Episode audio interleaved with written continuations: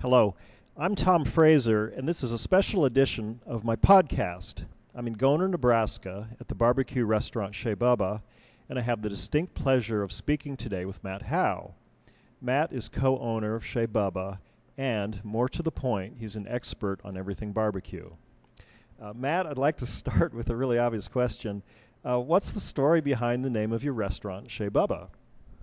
Well, thank you, Tom. Uh, the concept is in, of our entire restaurants embodied in our name. Chez is French, of course, and it means house of, similar to Spanish casa.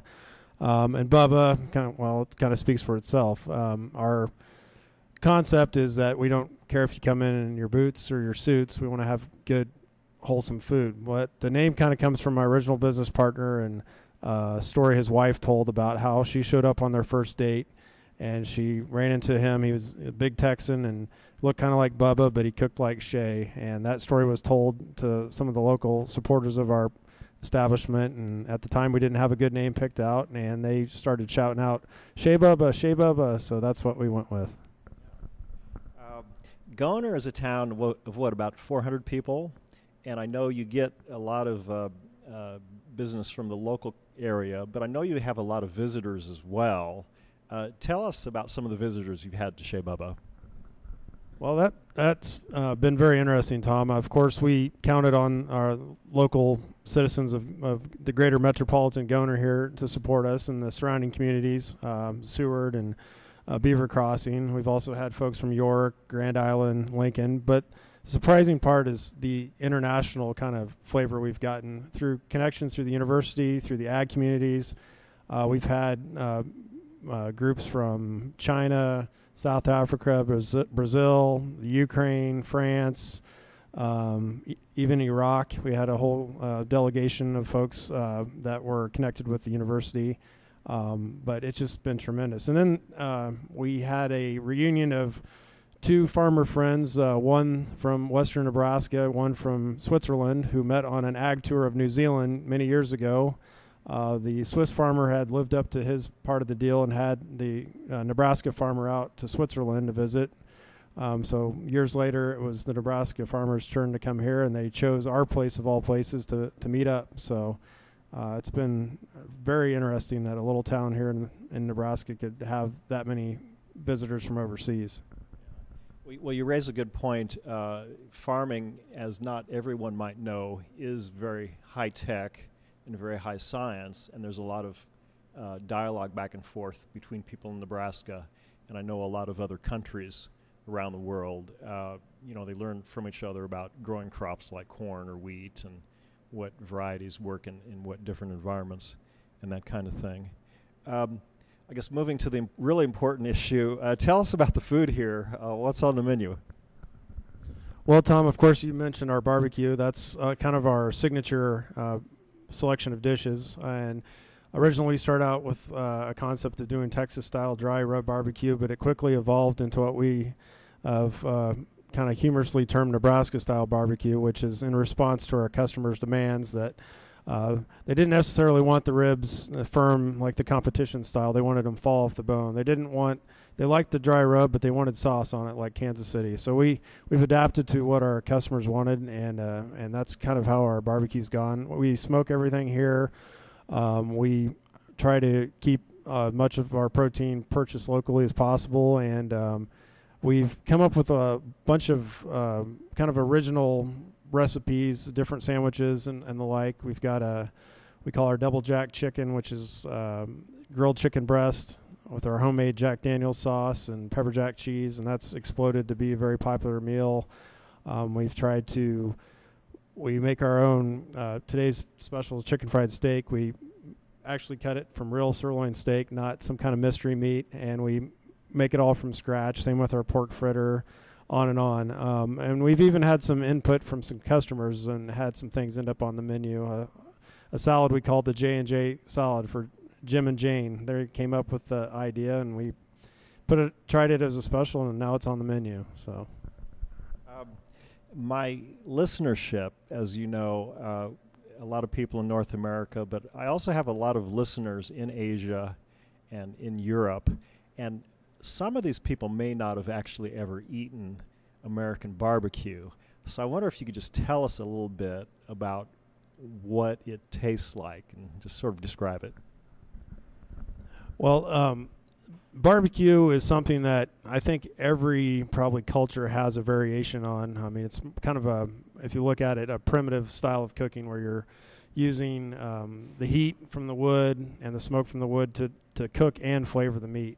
Um, but American style has kind of been intensified over the last century and a half, where um, it's become its own niche uh, type food. And there's various styles, and mainly dealing with sauces. But the heart of it is is that you take a protein like a beef brisket, which traditionally um, folks don't uh, look twice at because it's a, a, cut of meat that you have to cook so long and so slow and low in order to make it tender. But that's what we do. Um, we we cook it for almost 20 hours at low heat and intensive smoke, and uh, I don't know. It's it's a flavor you just have to experience to understand, really.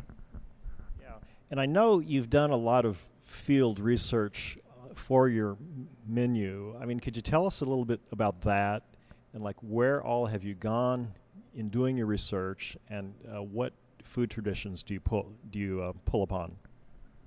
Um, that, that's a, a, very good question. Um, in the more recent history of our our business, uh, prior to establishing it, for about 18 months, we spent time uh, going around sampling different local uh, establishments' food. But in reality, a lot of it embodies our whole lifetime of eating. I mean, that's something that everyone does. Um, I've had the fortune to have uh, had a grandfather who was an excellent cook, a mother who was an excellent cook.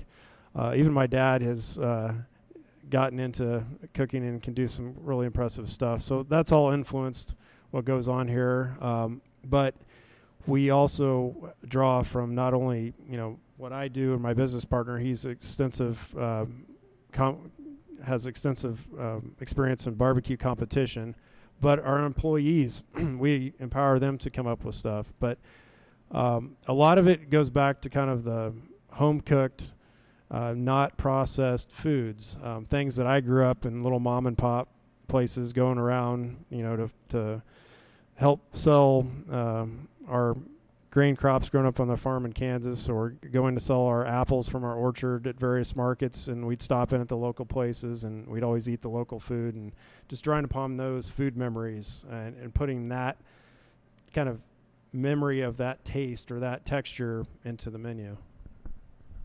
Yeah. Uh, in, in a lot of the United States, people have gotten much more interested in local produce and local recipes, and, and you raise that point. Um, can you tell us a little more specifically about you know the local nature of say where the proteins come from and things like that?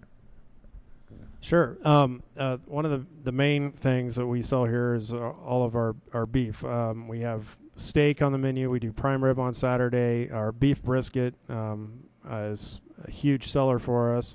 And all that is uh, sourced within a 150 mile radius of Omaha, Nebraska. Uh, we have taken um, local producers. We've uh, taken some uh, pork that from up near Columbus, um, but we we're not tied into any specific local producers just because of the sheer volume we push through here.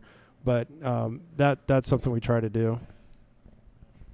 Um, and I know um, Nebraska is, is, known for its beef. Uh, is there something specific about the style of, of beef in Nebraska?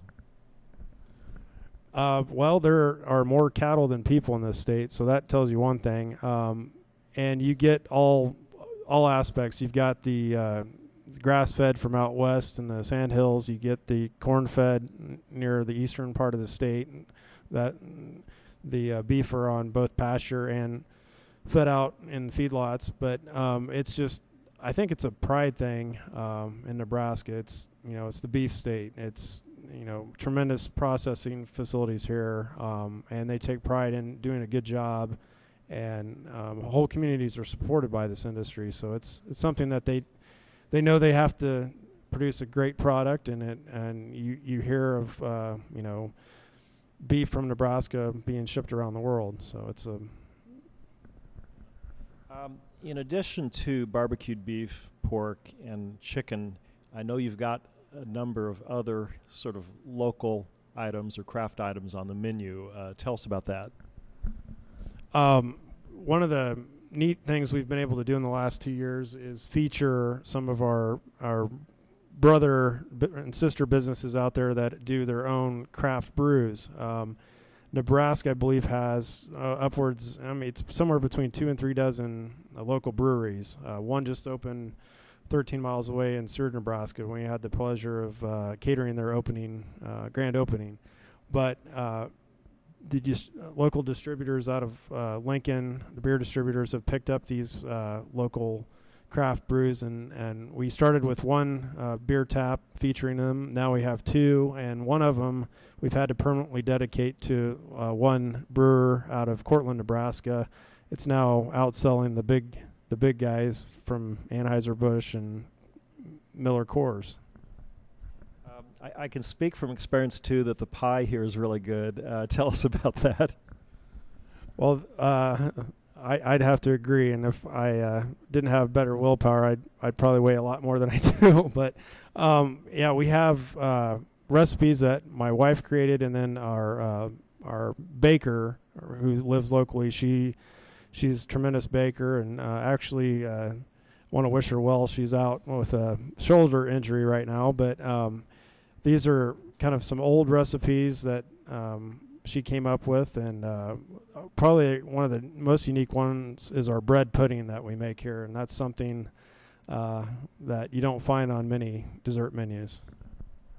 Uh, well, well, thank you, Matt. It's been a real pleasure uh, talking with you.